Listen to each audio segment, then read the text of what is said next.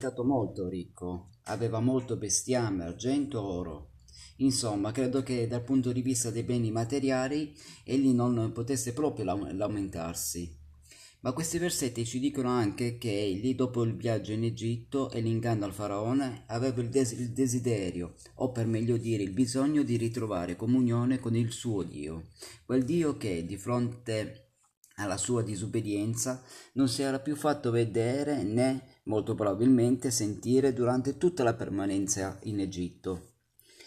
Da questo suo bisogno scaturisce il viaggio risoluto verso Betel, che, badate bene, non era vicino all'Egitto, ma nella regione a nord di Gerusalemme. Egli aveva un, una meta, l'altare che aveva costruito a Geova, il luogo dove aveva invocato il suo nome. Abramo non si fermò più fino a quando non giunse lì, ed una volta arrivato, come prima cosa, andò all'altare e, e invocò nuovamente il nome di Dio. Anche se poteva inciampare e cadere, quest'uomo tornava sempre a Geova. Come per Abramo c'è sempre un, una via di ritorno a Dio, anche per ogni uomo o donna che lo desiderano sinceramente. Quella via è Gesù Cristo. Egli infatti disse di se stesso in Giovanni al capitolo 12 versetto 6 Io sono la via e la verità e la vita. Nessuno arriva al Padre se non tramite me. Proseguiamo ora nella lettura fino al versetto 13. Quindi Genesi capitolo 13, il, i versetti da 5 a 13. Anche Lot, che viaggiava con Abramo, possedeva pecore, bovini e tende, e quel luogo non era abbastanza grande per entrambi avevano accumulato così tanti beni che non potevano più vivere insieme. Per questo motivo scoppiò una lite fra i mandriani di Abramo e quelli di Lot. A quel tempo il paese era abitato dai Cananei e dai Ferezei. Allora Abramo disse a Lot, Ti prego, facciamo in modo che non ci siano litigi fra me e te, e fra i miei mandriani e i tuoi, perché siamo fratelli. Il paese è a tua completa disposizione ti prego, separati da me. Se tu andrai a sinistra, allora io andrò a destra. Se tu invece andrai a destra, io andrò a sinistra. Allora Lot si guardò intorno e vide che l'intera pianura del Giordano, fino a Zoar, era una regione ben irrigata, prima che Geova distruggesse Sodoma e Gomorra, come il giardino di Geova, come il paese d'Egitto. Lot quindi scelse per sé l'intera pianura del Giordano e trasferì il suo accampamento verso oriente. Così i due si separarono. Abramo si stabilì nel paese di Canaan, Lot invece andò a vivere fra le città della pianura e alla fine piantò le tende vicino a Sodoma. Gli abitanti di Sodoma erano malvagi ed erano grandi peccatori contro Geova. Anche Lot se l'era eh, cavata bene in terra d'Egitto, era altrettanto ricco e questo provocò le prime tensioni tra lui ed Abramo. Ci viene detto che il paese non era abbastanza grande per accogliere tutte e due e che questo sovraffollamento causò una lite tra i pastori de- delle due famiglie. Non solo, anche Abramo e Lot erano in disaccordo, tanto che non devono aver lasciato una, buona, una gran buona impressione negli abitanti della zona. Forse questo è il motivo per il quale la seconda parte del versetto 7 ci ricorda che gli abitanti del paese in quel momento erano i cananei ed i farisei, cioè le stesse popolazioni che avevano assistito anni prima all'arrivo di Abramo e della sua famiglia e alla costruzione dell'altare dedicato a Geova. Possiamo notare che fu Abramo a volersi separare da Lot e che pur di non continuare a litigare gli offrì la possibilità di scegliere il territorio che preferiva. Emergono qui il carattere nobile e generoso di Abramo e la sua fede nelle promesse di Dio. Come abbiamo visto, Lot scelse il territorio pianeggiante attraversato dal Giordano Doveva essere un territorio bellissimo, tanto che viene paragonato nel versetto 10 al giardino di Geova. egli si spinse fino a Sodoma e si stabilì in quella zona, abitando in quelle città. In questo modo stava facendo, seppur inconsciamente, il più grande errore della sua vita, perché ci viene detto al versetto 13 gli abitanti di Sodoma erano malvagi ed erano grandi peccatori contro Geova. A questo punto eh, possiamo vedere cosa succede ad Abramo leggendo i versetti da 14 a 18, sempre di Genesi capitolo 13. Dopo che Lot se ne fu andato, Geova disse ad Abramo, per, per favore, guardati intorno e, dal luogo in cui ti trovi, spingi lo sguardo a nord e a sud, a est e a ovest, perché tutto il paese che vedi lo darò su base permanente a te e alla tua discendenza, e renderò la tua discendenza tanto numerosa quanto i granelli di polvere della terra se si potessero contare i granelli di polvere della terra, allora si potrebbero contare anche i tuoi discendenti. Ora va, attraverso i paesi in lungo e in largo, perché lo darò a te. E Abramo continuò a vivere in tende. In seguito andò a stabilirsi fra i grandi alberi di marme che sono a Hebron, e là eresse un altare a Geova. Lot era partito, scegliendo per sé quella che sembrava la parte migliore di, di territorio ed Abramo si era stabilito in Canaan. Fu qui che Geova per la terza volta parlò ad Abramo e gli indicò in modo preciso la terra che aveva deciso di dare a lui e alla sua discendenza, che, come promesso, sarebbe stata numerosissima. Ancora una volta Abramo obbedì all'ordine di Geova Alzati, percorri il paese quanto è lungo e quanto è largo, perché io lo darò a te. E, ripartì, fermandosi poi alle querce di Mamre, che sono a Hebron, dove costruì un altro altare.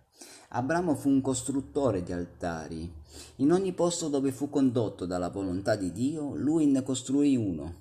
In questo modo voleva ricordare quanto Geo aveva fatto voleva onorare e adorare l'Iddio della promessa. Uno dei significati di Mamre è ricchezza e Hebron vuol dire comunione. Il luogo dove Abramo visse è un luogo di ricchezza e comunione con Dio. Sembra che quella fosse la sua casa e fu lì che venne spellito. Passiamo adesso alla trattazione del capitolo 14 di Genesi. Nel capitolo 14 eh, troveremo il racconto della prima guerra ricordata dalla Bibbia, quella in cui Abramo libera Lot e conosceremo il primo sacerdote. Infatti Abramo fu benedetto da Melchisedec. Queste particolarità fanno di questo capitolo uno dei più importanti del libro della Genesi. Leggiamo quindi la prima parte del capitolo, quella che parla della guerra. Genesi capitolo 14 versetti da 1 a 12. A quel tempo Amarafel era re di Sinar, Arioc era re di Elazar, Kedor Laomer era re di Elam e Tidal era re di Goim. Questi re fe- fecero guerra a Bera, re di Sodoma, a Birsa, re di Gomorra, a Sinab, re di Adma, a Semeber, re di Zeboim, e al re di Bela, cioè Zoar. Tutti questi unirono le loro forze nella valle di Siddim, cioè il Mar Salato. Avevano servito Kedorlaomer per dodici anni ma nel tredicesimo anno si erano ribellati.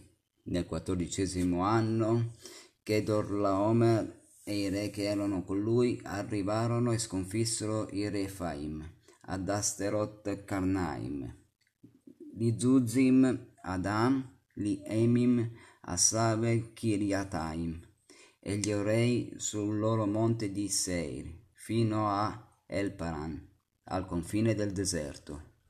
Poi tornarono indietro e arrivarono a Emmispat, cioè Cades. Con- conquistarono l'intero territorio degli Amalechiti e sconfissero gli, gli Amorrei che vivevano ad Azazon Tamar. A questo punto il re di Sodoma si mise in marcia insieme al re di Gomorra, al re di Adma, al re di Zeboim e al re di Bela, cioè Zoar. Si schierarono nella valle di Siddim, informazioni di battaglia contro di loro, ovvero contro Kedorlaomer, re di Elam, Tidal, re di Goim, Amarrafel, re di Sinar, e Arioch, re di Elazar. Quattro re contro cinque. La valle di Siddim era piena di pozzi di bitume, e i re di Sodoma e Gomorra, messi in fuga, vi caddero dentro. Quelli che scamparono invece fuggirono nella regione montuosa. I vincitori presero quindi tutti i beni di Sodoma e Gomorra, oltre a tutti i loro viveri, e se ne andarono. Presero anche Lot, figlio del fratello di Abramo, insieme ai suoi beni. Lot all'epoca viveva a Sodoma. Poi proseguirono per la loro strada. Quello riportato nei primi dodici versetti di Genesi 14 è un documento storico. I re dell'Est sconfissero effettivamente il re di Sodoma e Gomorra. Per alcuni anni i critici hanno rifiutato tutto questo, dicendo che i nomi di questi re non appaiono nei libri di storia. Tutti que- questi nomi sono stati invece ritrovati su tavole e monumenti. Ci fu dunque una guerra. L'umanità ha cominciato presto a farsi guerra ed anche se questa è la prima ad essere riportata nelle scritture, non so se sia stata la prima ad aver avuto luogo. La ragione per la quale ne, ne troviamo il, il resoconto è che in essa fu coinvolto Lot, nipote di Abramo. Scopriamo dalla lettura che fu la ribellione di alcuni re che portò i re dell'Est a muoversi contro Sodoma e Gomorra. Lot viveva a Sodoma e venne preso prigioniero. Per questa ragione questa guerra divenne interessante per noi, perché ci dà modo di scoprire quello che fece Abramo per aiutare suo nipote. Continuiamo appunto nella lettura del capitolo, i versetti dal 13 a 16. Comunque un uomo che era scampato andò ad avvertire Abramo l'ebreo, che all'epoca viveva fra i grandi alberi di Mamre, l'Amorreo, fratello di Escol e di Aner. Questi uomini erano alleati di Abramo. Così Abramo venne a sapere che suo nipote era stato fatto prigioniero. Allora mobilitò i suoi uomini addestrati, 318 servitori nati nella sua casa, e si lanciò all'inseguimento fino a Dan. Durante la notte divise i suoi servitori in gruppi e insieme a loro attaccò e sconfisse quei re. Li inseguì fino a Oba, che è a nord di Damasco. Recuperò tutti i beni e, e recuperò anche suo nipote Lot, i suoi beni, le donne e gli altri prigionieri. Quando i re dell'Est lasciarono la zona della battaglia portandosi dietro i prigionieri, si diressero verso nord, lungo la riva ovest del Mar Morto, non lontano da dove Abramo viveva. Egli ebbe notizia della prigionia di Lot e subito cominciò ad inseguire il nemico. Abramo aveva un gruppo di uomini con lui, poteva in effetti disporre di un piccolo esercito. La Bibbia parla di 318 persone in armi reclutate tra i più fedeli servi. E se a questi aggiungiamo i servi rimasti, i vecchi, le donne ed i bambini, possiamo avere l'idea dell'estensione dei terreni di Abramo e del numero dei suoi servi. Abramo inseguì gli eserciti nemici fino a Damasco, cioè per circa 320 km. Un bel pezzo di strada da fare a piedi. L'attacco a sorpresa degli uomini di Abramo riuscì a disperdere i nemici e permise di salvare Lot con la sua gente e di recuperare tutti i beni razziati dai vincitori. Dopo questa importante vittoria, Abramo stava tornando verso casa quando i versetti da 17 a 20 ce lo spiegano. Dopo che Abramo ebbe sconfitto Chedorlaomer e i re che erano con lui, il re di Sodoma uscì incontro ad Abramo nella valle di Save, cioè la valle del re. E Melchisedec, re di Salem, che era sacerdote dell'Iddio Altissimo, portò pane e vino. Poi benedisse Abramo dicendo, L'Iddio Altissimo che ha fatto il cielo e la terra benedica Abramo e sia lodato l'Iddio Altissimo che ti ha dato in mano i tuoi oppressori.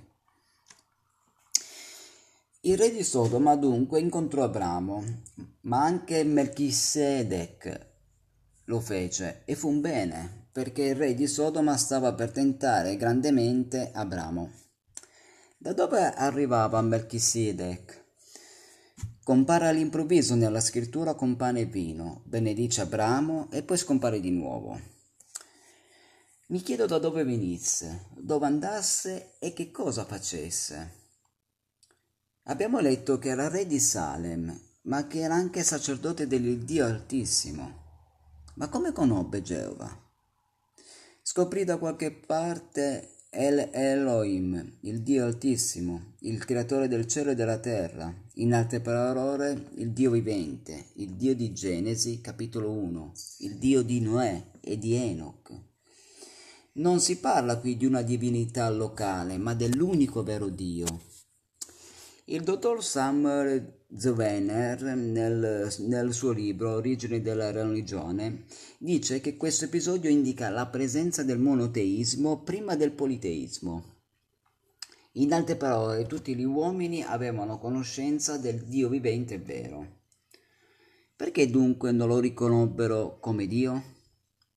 L'Apostolo Paolo, nella sua lettera ai Romani, risponde a questa domanda scrivendo a proposito dei costumi pagani. Romani, capitolo 1, versetti da 21 a 23.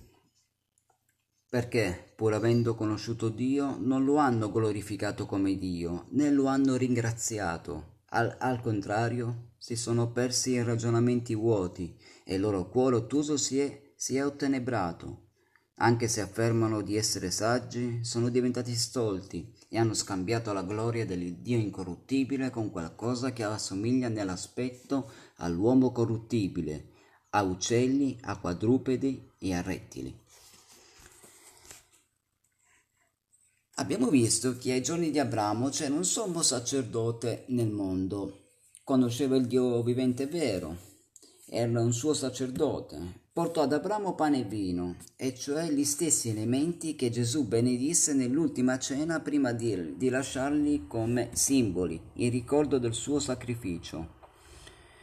Cosa aveva in mente Melchisedec? Cosa sapeva esattamente? Melchisedec è nominato tre volte nella scrittura.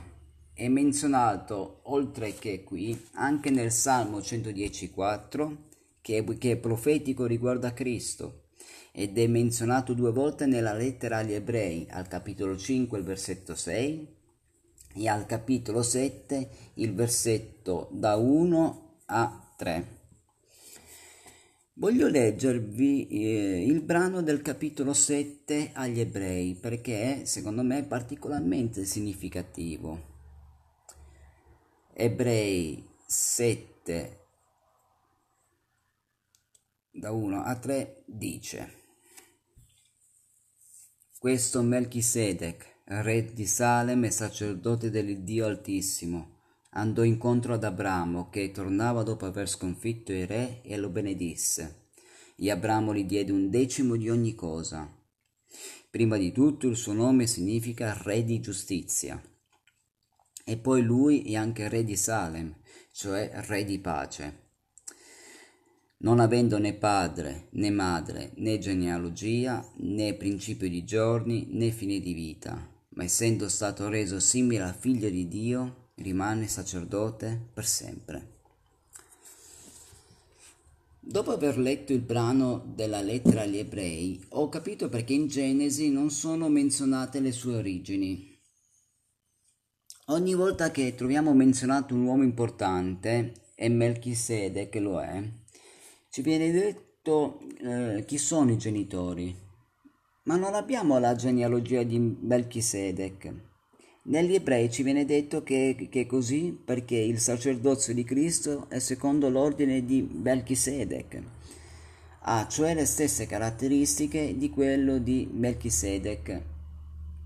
Nel servizio reso al Padre, in ciò che Cristo ha fatto sacrificando se stesso e nel suo ingresso nel cielo, il suo sacerdozio segue l'ordine sacerdotale di Aronne, che fu il primo sommo sacerdote del popolo di Israele. Ma nella sua persona Cristo non ha inizio né fine di giorni. Come, come, come re Cristo è figlio di Abramo e di Davide, ce lo dice il Vangelo di Matteo ma era eterno come Geova. Tanto che il Vangelo di Giovanni, riferendosi a Cristo, ci dice, primo eh, Giovanni capitolo 1 versetto 1 e poi il versetto 14. Il versetto 1 dice, in principio era la parola e la parola era con Dio e la parola era un Dio. Il versetto 14 ci dice, e la parola è diventata carne e ha vissuto fra noi, e noi abbiamo visto la sua gloria, la gloria che un figlio unigenito riceve da suo padre, e in lui abbondavano favore divino e verità. È venuto dalla gloria del cielo. La parola è stata fatta carne e vedemmo la sua gloria Abbiamo quindi in Melchisedec una meravigliosa immagine di Gesù Cristo, sommo sacerdote.